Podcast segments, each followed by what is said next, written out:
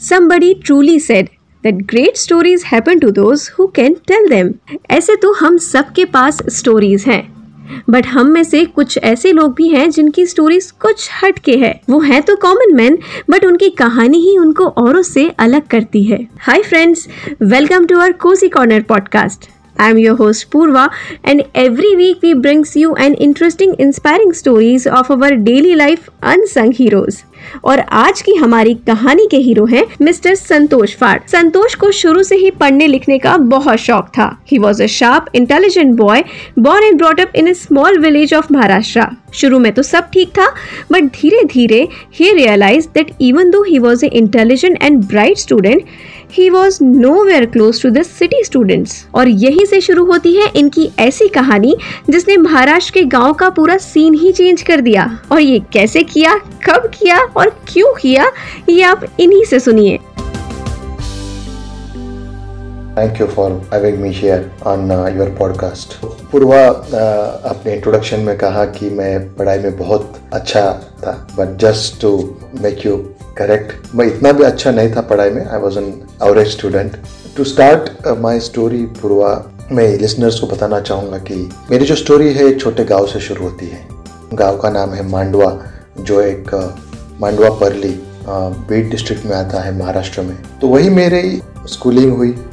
शुरुआती की पढ़ाई जो प्राथमिक पढ़ाई होती है प्राइमरी एजुकेशन उसी गाँव के गवर्नमेंट स्कूल में हुई। जब मैं वहाँ पे पढ़ रहा था तो मेरे ख्याल से तभी नई नई स्कूल वहाँ पे शुरू हुई थी। वैसे स्कूल छोटी थी, हम जो स्कूल में बच्चे पढ़ते थे, वो उनकी संख्या ज़्यादा थी। दो ही क्लासरूम थी जितना मुझे याद है अभी। और कुछ आधे बच्चे क्लासरूम में बैठते थे और आधे बच्चे पेड़ के नीचे बाहर बैठते थे। इस तरह से ये स्कूल था। सरकारी स्कूल। बाकी कुछ फैसिलिटीज़ तो तभी थी नहीं ब्लैक बोर्ड और इसके अलावा। बाकी हमारे लिए हार्डली कभी हमारे पास टेक्स्ट बुक्स या नोटबुक होती थी। या हम एक दूसरे से एक कोरा कागज़ लेके उसके ऊपर लिखते थे। तो इस तरह से एक पूरा एक माहौल था, एक एनवायरनमेंट था। मैं एक मिडिल क्लास फैमिली से हूँ, मेरे माता पिता दोनों खेती में काम करते हैं। तो उस तरह से मेरा यू नो बचपन गुजरा गाँव में। तो पढ़ने की इच्छा बहुत थी बट अपॉर्चुनिटीज़ उतनी अवेलेबल नहीं थी। फिर धीरे धीरे मेरे पिताजी छोटा सा व्यवसाय, छोटे बिज़नेस के लिए नज़दीकी शहर में आए तो हमें भी साथ में लेके गए। खैर, वो शहर नाम के लिए था, वो भी एक काइंड ऑफ़ रूरल एरिया के जैसा ही था। तो वहाँ के स्कूल में मेरा दाखला हुआ। तो वहाँ का भी स्कूल लगभग ऐसे ही था। इंफ्रास्ट्रक्चर वाइज स्कूल सेम था जो गाँव में स्कूल था। तो इस तरह से मेरा जो स्कूलिंग है वो हुआ। फिर मैं इंजीनियरिंग के लिए जो मुझे एडमिशन मिला, वो भी एक डिस्ट्रिक्ट लेवल के इंस्टीट्यूट में मिला। That was again a kind of semi urban area तो वहाँ से मैंने फिर डिस्ट्रिक्ट लेवल से बीड ज़िले से मैंने मेरी इंजीनियरिंग की डिग्री ले ली।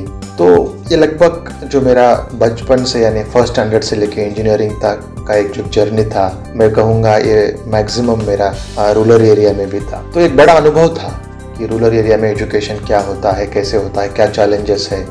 और फिर इंजीनियरिंग के बाद मेरा सेकेंड फ़ेज़ हम जिसे बोलते हैं कि करियर शुरू हुआ जब मैं मुंबई आया। तो मुंबई आना मेरा एक हमेशा ड्रीम ड्रीम था और वो ड्रीम कम ट्रू हुआ। तो फिर धीरे धीरे इंटरव्यूज़ दे, देना शुरू किया जॉब के लिए। बट इंटरव्यूज़ में काफ़ी परेशानी होती थी क्योंकि जो स्किल्स हमें चाहिए थी वो कहीं बहुत कम थी और स्पेसिफिकली इंग्लिश लैंग्वेज तो मेरी इंग्लिश लैंग्वेज बिल्कुल ही ठीक नहीं थी। Even even today I am not that good in English to be very honest but चलो काम चल जाता है। तो उस प्रकार से काफ़ी इंटरव्यूज़ दिए काफ़ी इंटरव्यूज़ में मुझे ना ही सुनने को मिला। फिर कहीं से कॉरपोरेट सेक्टर में एंट्री हुई और मेरा एक प्रोफ़ाइल ठीक होने लगा। तो वहाँ पे मैं लगभग डेढ़ दो साल मैंने बैंक में जॉब किया। मैंने फिर करियर में एक ब्रेक लिया और फुल टाइम एमबीए कोर्स में एडमिशन लिया। तो मुंबई में मैंने रिजवी एकेडमी ऑफ़ मैनेजमेंट है। तो वहाँ पे मुझे मेरा दाखला हुआ एमबीए कोर्स के लिए। और वो जो एक फ़ेज़ था दो साल का मेरे एमबीए कोर्स का that was the biggest learning in my life कि जो मुझे एक एक अर्बन इंस्टीट्यूट में मुझे सीखने को मिला, वो शायद मुझे कभी भी रूरल इंस्टीट्यूट में सीखने को नहीं मिलता।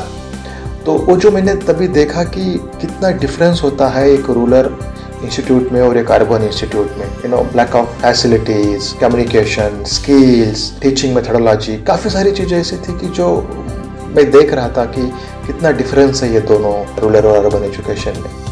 तो कहीं से मुझे अंदर से अच्छा भी लग रहा था कि yes I am a part of big institute मुझे अच्छी चीज़ें सीखने को मिल रही है।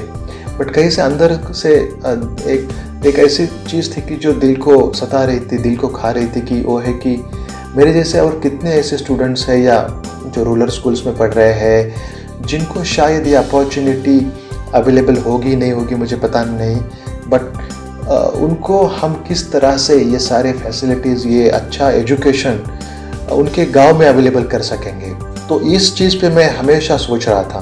बट रिसोर्सेस लिमिटेड थे तो मैं इमिजिएटली कुछ कर नहीं सकता था उनके लिए। फिर after M B A course I again join the corporate sector I started my second phase of I say corporate life सो तो मेरा एक जो कॉरपोरेट एक्सपीरियंस रहा, लगभग 10-12 साल का मैंने बैंकिंग सेक्टर में मेरा एक एक्सपीरियंस रहा।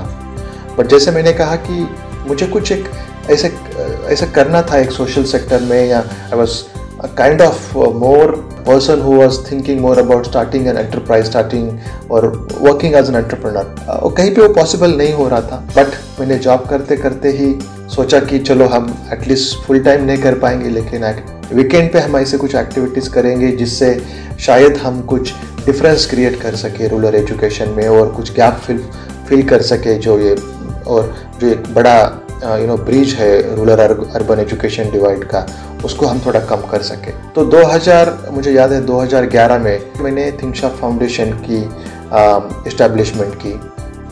तभी I was not that aware कि किस तरह से ऑपरेट होता है एक नॉन प्रॉफिट ऑर्गेनाइजेशन बट मैंने रिस्क लिया था और ये नॉन प्रॉफिट ऑर्गेनाइजेशन शुरू की थी।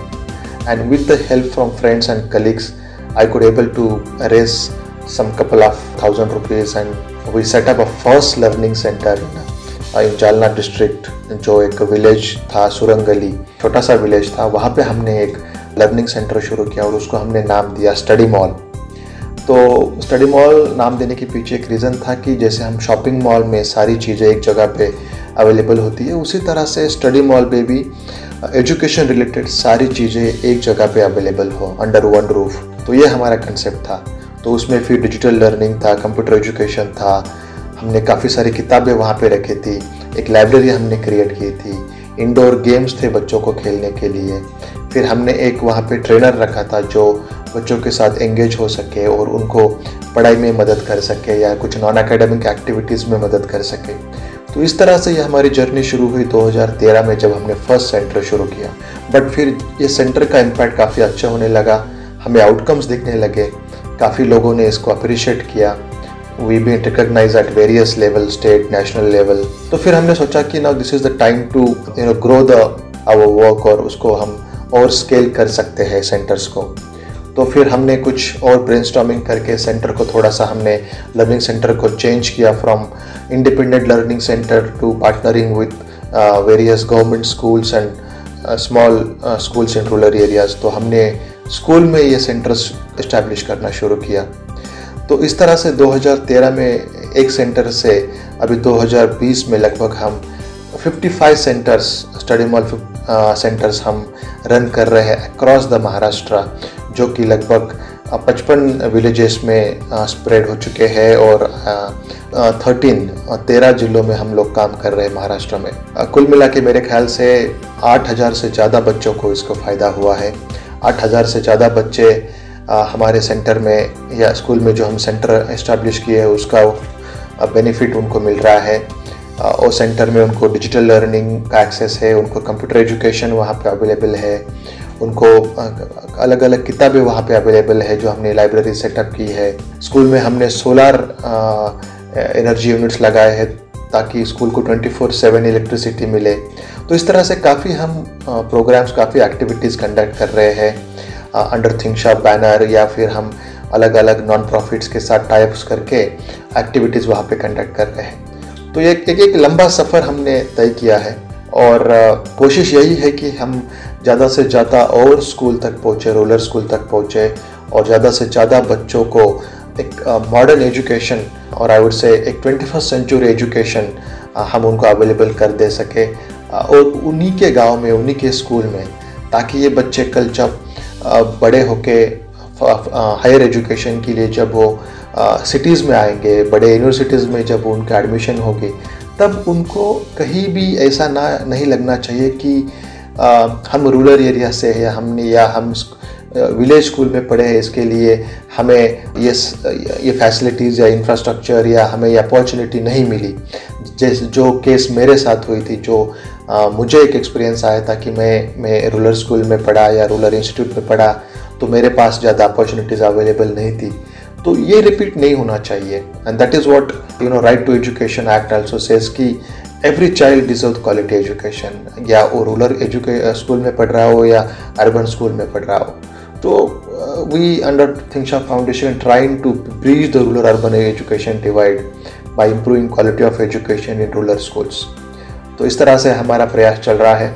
मैं चाहता हूँ कि लिसनर भी हमारे साथ जुड़ जाए, जो मुझे सुन रहे हैं। थिंक शॉप के साथ एज अ वॉल्टियर आप पार्टिसिपेट कर सकते हैं वेरियस हमें स्किल्स आप जो हमें ज़रूरत है।